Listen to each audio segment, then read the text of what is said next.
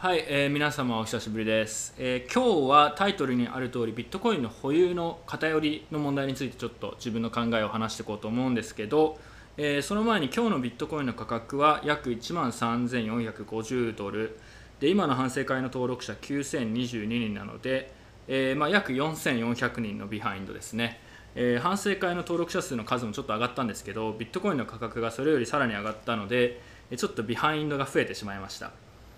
はい。で、えー、ちょっと価格の話も出ましたけど、まあ、この数日またビットコインの価格が、まあ、上がったり下がったりしてるんですけど基本的には強く動いてますと。で前回の動画でペーパルの時かな話した通りあの短期の価格の動きっていうのは自分も興味ないですし、えー、まあ、このタイミングで売りですか買いですかとかっていう話を毎日のようにするのは、ま、基本的に無意味だと思うんですけど、まあ、ちなみにこの話ちょっと別の動画でしようかと思ったんですけどなんかまあ、今更この話、まあ、当たり前だよなと思ってこんなことする必要あるのかなって感じでどうですかね？まあなんかしてほしいんだったらするかもしれないですけど、えー、あんまり面白い話じゃないと思ってます個人的には。まあ分かってる人はこんなの当たり前だと思いますし。で価格の話とは今回直接は関係ないんですけどあのー、このタイミングでですね、えー、ちょうど23日くらい前だったと思うんですけどマイクロストラテジーの例の会社の、え社長のマイケルさんがですねなんか突如実は会社で440億円分のビットコインを買う前に個人でも、え、1万 7732BTC を買っていたっていうことを、まあ、いきなりカミングアウトしたわけですよ。でこれって、え、取得原価が大体、え、1個100万円くらいって言ってたんで大体、え、当時の価値で177億円とか分のビットコインを買っていたっていうことになりますよね。でなので会社として440億円買う前に個人としてもまぶっ込んでたっていうことでいやだから普通にこれは羨ましいというかね1万7000ビットコインですよでまあこれはね単純に羨ましいという気持ちもあるんですけどまあその保有の偏りって問題についてちょっと自分もなんかこういう話がまた出てくるかなと思ったので割と重要な問題なので、えー、それについて今日は話そうと思います。ちなみにあの今回の動画のサムネになんか自分がこうやってやってこうスマホのウォレットの画面を見せて写真撮ってるやつがあるんですけどあれさすがに分かってる人が多いと思うんですけどあれって3年くらい前になんかあの謎の詐欺師スキャマみたいな人があの自分が持ってないビットコインの残高を見せて、まあ、自分はこれ金持ちですよみたいなのをね、えー、アピールしてるような人が確かいてでそれをネタにして自分でもまああんな感じであのあれってウォレットのリードオンリーモードっていう機能だったと思うんですけど要は自分が持ってなくても他の人のアドレスを検索してそのアドレスに入っている残高をウォレットに表示することができるんですよ。なので 自分はそんなに持ってないのにあたかも自分が何万ビットコイン持ってるかのように見せてこんな金持ちですってアピールしてる、まあ、そういうバカなトリックなんですけど、まあ、そういうことをやってる人もいたんでそれをネタにしただけで自分はそんなにマイケルみたいなそのたくさんビットコインは持ってないんですけどえー、まあそれはさておき、えー、まあ個人的なその羨ましいとかって感情はさておきたまにビットコインに関する批判でそのビットコインって保有が偏ってるから、えー、不公平だとで不公平だからうまくいかないとか、えー、社会の基盤になるべきではないみたいなそういうような批判だったり指摘をする人がいると思うんですね。でまあ、要はビットコインの初期のあの購入者とかアダプターがたくさん持っているっていうのは事実で、まあ、それは確かにあの貨幣としてビットコインを見た時に、えーまあ、問題として、えー、上がってくるよねっていうのはまあ一理あるんですよね。えー、はい確かにやっぱりね一部の人がたくさん持ってると例えばマイケルもあの、ね、いいキャラしてて自分も好きなんですけど単純にやっぱり1万 7000BTC も今のこのタイミングで買えるっていうのは羨ましいですよねでえー、まあ、あとはやっぱりそういう風になってくるとこれからビットコインの価格がさらに上がっていくと金持ちがさらにどんどん金持ちになっていくだけだっていうような批判とかがあると思うんですよ。で、まあ、これは、えー、一理あるのでちょっと調べてみると分かるんですけど実際 BTC の保有ってどれくらい偏ってるのかっていうとこれはあのビットコインのリッチリスト、まあ、金持ちリストってことですねみたいな感じでオンチェーンのアドレスを調べるとなんとなくどれくらいビットコインの保有が偏っているかっていうのは調べることができて、えー、まあ、それによればですね、えー、ビットコインは上位の100個のアドレスで大体全体の13%のビットコインが保有されている。であとは大体トップ2000から3000くらいのアドレスで、え全体の約50%のビットコインがそのアドレスに保有されているっていう、えー、まあ、データがあります。でこれはこのアドレスっていうのは必ずしも個人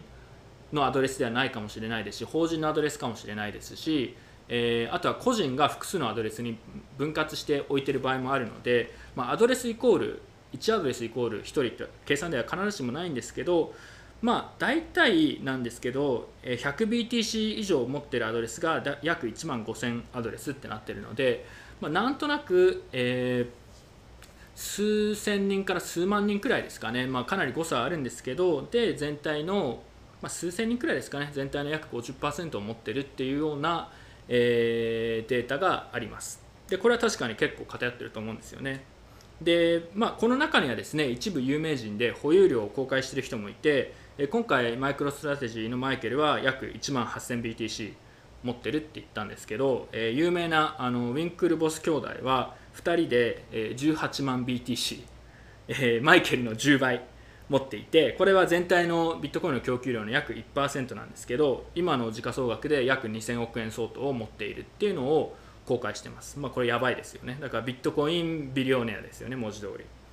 で他にも、えー、ビットコインの、え、クリエイターであるサトシ・ナカモトは、えー、オンチェーンの分析によると約100万 BTC を持っているって言われていてただ彼の場合は、えー、もうすでに海外から姿を消して誰かも分かっていないのでおそらくこの100万 BTC が動くこととか売られることっていうのは今後も多分ないと思うんですけど、えー、サトシは100万 BTC 持ってると。ただ彼は、えー、ビットコインを作った時に最初ほとんど誰もマイニングをする人がいなかったので自分で開発もしながらマイニングも一緒にやるって感じで、まあ、そういう感じでガンガンこう初期のビットコインを集めていったっていう形ですね。で他にもまあ有名なところだとソーシャルキャピタルっていう BC がめちゃくちゃたくさんビットコイン持ってるとか GBTC っていうまあファンドがたくさんビットコイン持ってる。あとはえ有名なアルゼンチンの連続起業家の、えー、ザポって会社をやっていたウェンセス・カサレスさんっていうのもえー、相当ビットコインを、えー、昔から買っていたってことで多分彼らは、えー、数百億とか、えまあ、企業だったら数千億円分くらいのビットコインを保有している可能性があると。でこういう人たちって基本的にそのもう78年前とかもしかしたらもっと前2011年から12年とかビットコインがまだね1ドル以下とか数ドルレベルの時に大量にビットコインを買った人たちであることが多くてもともとビットコインの前から、えー、事業で成功してた金持ちだったりとかっていうのが多かったわけですね。で、まあ、そう考えるともともと事業で成功していてそういういろんな情報のネットワークとかを持っているので自分たちみたいな普通の人より、まあ、情報格差があったりとかあとはもう単純に能力が高い能力格差とかあとはやっぱり資金力があったわけですよ。で確かに自分がね2011年とか12年とかにビットコインを知っていたら、まあ、それは安いからねたくさん買いたいってあ今考えれば簡単に思うんですけどまあそのシリコンバレーのね有名な投資家とか、えー、起業家、まあテ、テクノロジストみたいな人たちっていうのは、え、やっぱりいろんな意味で優位な点にあってその人たちが大量に初期から、え、ビットコインを買ってたっていうのはえー、まあなんか不公平かって言われると微妙ですけどなんか羨ましいなと、うん、そこにやっぱり結構やっぱり情報の格差とかあるなっていうのは感じますよね。で確かにだから保有が偏っていて一部の人たちが大量に昔から買ってたっていうんですけど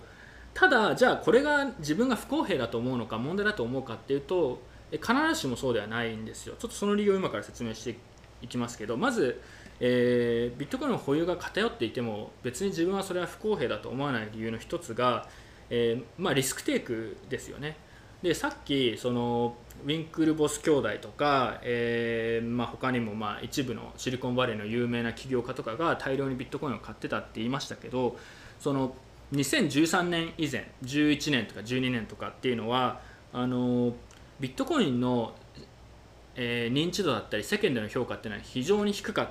たので今と比べても圧倒的にリスクが高かったわけですよ。でまあ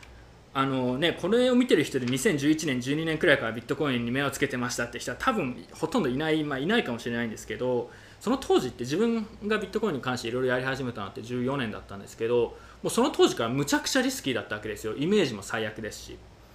でじゃあどんなリスクが例えばあるかっていうとゴックスリスクですよね。で有名なのはあの日本の渋谷にあったマウントゴックスっていう取引所が、えー、当時数百億円分くらいかなのビットコインをまあまあ、基本的にはハックみたいなまあ、まだなんかいろいろやってますけど要は返せなくなっちゃったって言って、まあ、破産申請みたいなのをするっていう事件があったんですね、まあ、知らない人もいるかもしれないですけど。で、えー、結構13年以前から関わっていてその時に数百ビットコインとか数千ビットコインとか持ってた人でもマウントボックスで一気にガツンってやられて何千万とか億単位のお金を失った人、まあ、まだ帰ってきてないって人も結構いるわけですよ。なので昔からやってた人っていうのはそのまず保管のリスクとか、えー、交換するのだけでも結構大変とか売買するのも結構きついっていうそういうリスクをまず背負っていたんですね。でその当時ってやっぱりもう本当に成功する保証もないですしマウントボックスがあった時に社会の大部分っていうのはあまあこれでビットコインはおしまいですとスキャムでしたねみたいな感じで言われておしまいだったわけですよ。イメージもめちゃくちゃ悪くなりましたし。でだからそんな中で、2011年12年くらいから買って長期で信じて保有するっていうのはなんか口で言うのは簡単ですけど想像している以上にずっとリスクが高くて難しいことであのやっぱり常になんかバカな判断をしてしまうわけですよ人間は。例えば11年12年くらいからビットコイン面白いって言って持ってたんだけど価格がちょっと数倍とかね10倍くらいになったらもうこれはこれ以上上がらないと思うからじゃあもう売ろうって言って例えばまあ10ドルくらいでほとんど全部売っちゃったって人も例えばいると思いますし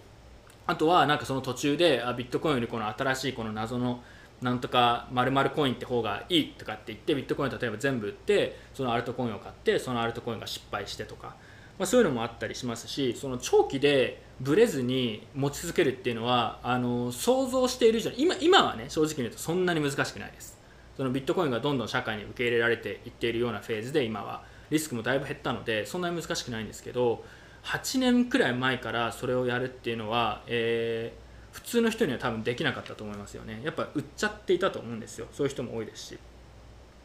例えばですねあの自分も2010 2014年くらいに要は自分がビットコインについて知った時にもうその当時はもうこれやばいなともうこれはすごいと。もうめちゃくちゃテンションが上がってて結構友達とかに説明してたんですよ自分も。もう文字通り一晩中ですよ。これはこういう仕組みでこれがすごくてこういうことがあるかもしれないみたいな。で具体的に何を言ってたかちょっと覚えてないですし多分その時の説明って今の自分よりあんまりいいものではなかったと思うんですけどそれでもまあ自分なりにねめちゃくちゃね67時間とかかけて説明してるんですけどそういう時に説明をしてもあの大体の反応って「なんかすげえな」とか言ってみんな買わないわけですよ。でやっぱりその時っていうのはビットコインのあのイメージもめちゃくちゃ悪かったですし保管とかも大変だったのであの買わない理由も自分はよく分かったんですけどあのなんか初期から入ってきた人は単純にラッキーであのお金持ちになったって言われることもなんとなくイメージとしてあるかもしれないんですけど、まあ、まあそれは違うよと。何かしらの理由で明確なこうビジョンを持って買ってそういう人じゃないと今,、ね、今までこうずっとホールド長期保有してるっていうのは難しかったと思います。だからそういう人たちっていうのは単純に自分たちより先に入ってリスクを取って単純に自分たちより先見の明があって、まあ、賢かった。っていうふうに言えちゃうわけですよね。その点ではだからあの自分はそんなに不公平だとは思わないっていうのが一つ。でもう一つがビットコインってあのオープンな仕組みじゃないですか。要は買いたければ誰でも買えるわけですよ。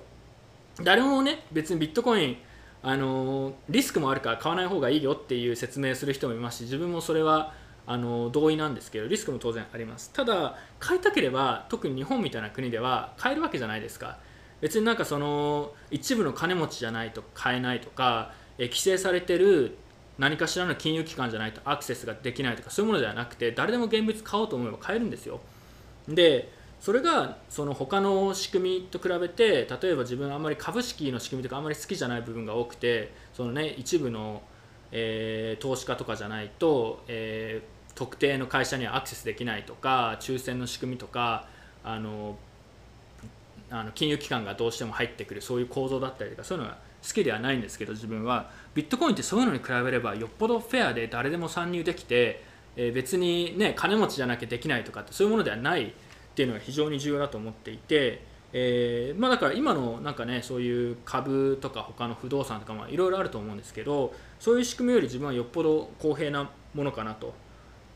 思っています。別になんか誰かね有名な人と知り合いじゃないとあの買えないようななんかそういうものでもないですし単純に自己責任で変えたければ変えと。あとは情報も全部オープンソースで基本的に見れるのでそれを勉強してあの理解してリスクを取って買うかっていうのはそれは自分の選択ですよと。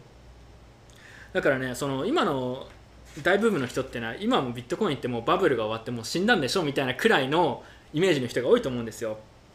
でなんか価格が上がり始めると一気にまたバーって入ってきてなんかビットコインじゃなくて謎のコインとか買ったりするんですけど、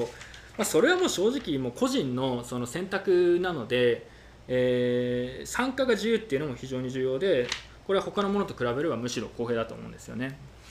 で、えー、最後に最後、えー、このポイントはあんまり言われることはないと思っているんですけど自分個人にとってはある意味一番重要だと思ってるえー、ポイントがあって、えー、それはビットコインのプルーフ・オブ・ワーク POW の仕組みっていうのが非常に公平で透明な仕組みであるっていうことですね。で、えー、ご存知の通りビットコインってそのマイニングをしないと新規発行したコインは手に入らないので、まあ、要はコストがかかるわけですよ。世界中のマイナーが競争をして、まあ、あの ASIC っていうその専用の機械を使って、えビットコインのマイニング競争をしてるんですけどえー、まあ、要は働かざる者食うべからずっていうような仕組みで誰でもマイニングには理論上は参加できるんですけど、まあ、あの大規模化しているのである程度こうそういうノウハウだったり資金がある人じゃないと参入できないっていうところもあるんですけど基本的にはやろうと思えば誰でもマイニングって参加して、えー、競争に参加できるわけですよ。でビットコインの新規生成のするには、まあ、ただでもらえるわけじゃないのでそれ働かなくちゃいけないタイプのものなんですけどでそのこの仕組みってこれプラスビットコインのあと供給スケジュールっていうのは、えー、2100万枚マックス、えー、発行高で、えー、10分に1回のブロックに、えー、これくらいの、えー、新規発行されたコインがマイナーに入る。でその、えー、マイナーへの報酬が4年に1回半減していくっていうこの供給スケジュールっていうのはすでに決まっていて世界中のビットコインのフルノードのユーザーがこのルールルールが勝手に変更されないように、まあ、監視してる。まあ、そういうような仕組みなんですね。でだからビットコインってこのルールが非常に明確で誰でも参加できてで最初にたくさんコインをあのふあのひいきしてもらった人もいなければ、え、なんか一部の開発者とか会社に税金みたいな感じでお金を払わなくちゃいけないわけでもなくて非常に自分はこれは不公平どころか公平で透明な仕組みだと思うんですね。で誰もこのルールを変えたりとか干渉したりすることもできないような、まあ、するのが非常に難しいような仕組みになっていて、えー、これって冷静に考えるとやっぱりビットコインの一番すごいところの一つだと思うんですよね。めちゃくちゃこれって公平だと思うんですよ自分は。でそれに対してじゃあ今の法定通貨とか円とかいわゆるフィアットカレンシーの仕組みって公平なのかって言われると自分はビットコインより全然その今の仕組みの方が公平ではないと思うんですよね。まああのこれに関してはねこれだけでももうめちゃくちゃ話が長くなるものですし自分も勉強中のところはあるんですけど基本的には中央銀行のまあ一部の人一部の人間が通貨の発行量を決められてでその発行した新規発行した通貨を使って特定の企業のまあ株式を買ったりとかあとはあの発行したお金の一部が結構ローせずして一部の金融機関に手数料の形とかでこうどんどん、まあ、落ちていくみたいなそういうような仕組みであのそういう仕組みお金がどういうふうに生まれてどういうふうに回っていくのかっていう仕組みを勉強すればするほど非常に自分はそれは不公平で、えー、透明性が低い仕組みだなと思ってしまうんですよね。なので、えっと、他にも社会的にはこういう一部の人にしか特権が与えられてないとか、えー制度的になんかあの特定の企業とか特定の業界が有利になってたりとかあとはなんか俗人的というかねその誰々さんと誰々さんが仲いいからとかなんかそういうものに依存するものが結構社会って多いと思うんですよ。な上級国民みたいなやつですかね、まあ、あの一部の国民は他の国民とあの比べて、まあ、あの法律での法律の適用も甘いとか、まあ、そういう仕組みそういう指摘とかもたまにあるわけじゃないですか。でそれに対してビットコインって誰にも属してなくてルールが事前に決められていて、えー、誰もエコひいきしないですし、えー、そのルールに沿ってやるには、まあ、公平な競争をして勝たないと新規の報酬はもらえないみたいな、えー、そういうものででかつそれが、人間の経済的合理性だったりとか、まあ、要はお金が欲しいっていう欲望に基づいて、動き続けてるっていうもの。これってめちゃくちゃこれ一番美しいと思うんですよ。いや美しいでしょ。まあ分かんないかな。うん。でだから不公平とかって言われると自分が思うのはいやいやこれルールも決まってて勝手に誰もそのルールに干渉できなくてあのー、ねみんながそのルールに公正に従ってやらなくちゃいけないって仕組みは今のフィアットの仕組みとかと比べて全く不公平だと思わないんですけどそういう人を言う人って今の仕組みがどうなってるのかっていうのはそもそもあんまり理解してないというか考えてない人が多いような気がしますよね。で、えーまあ、なのでね自分はビットコインがの保有の偏りが不公平かって言われるとその保有の偏り自体が大きいっていうのは問題だとは思うんですけど不公平だとは思わない。それはやっぱリスクテイキングをしたりした人たちがそれに対して報酬を得たっていうところとあとはそのどんなにビットコインがこれから価格が上がって大きくなったとしても基本的にはビットコインっていうのは同じルールで回り続ける。誰誰かのために動いてるわけでもどっかの会社がコントロールしてるわけでもなくて特権階級とかが存在しない。要はそれを新規発行されたものだったりとかそれをこう使うかどうかとか買うかどうかっていうのは最終的にはその個人の自由なのでその点では、え非常にまフェアなものだなと思うんですよね。だから他のものはあの偏りがねビットコインより、えー、比較的偏ってはないみたいなものはあると思うんですけどただ制度的にあの歪んでいて一部の人にしかアクセスができなかったりとか一部の人があんまりこう努力しなくてもどんどんまお金がそこに入っていくみたいな仕組みになっちゃってるとしたら自分はそっちの方が個人的には問題だと思いますね。はい、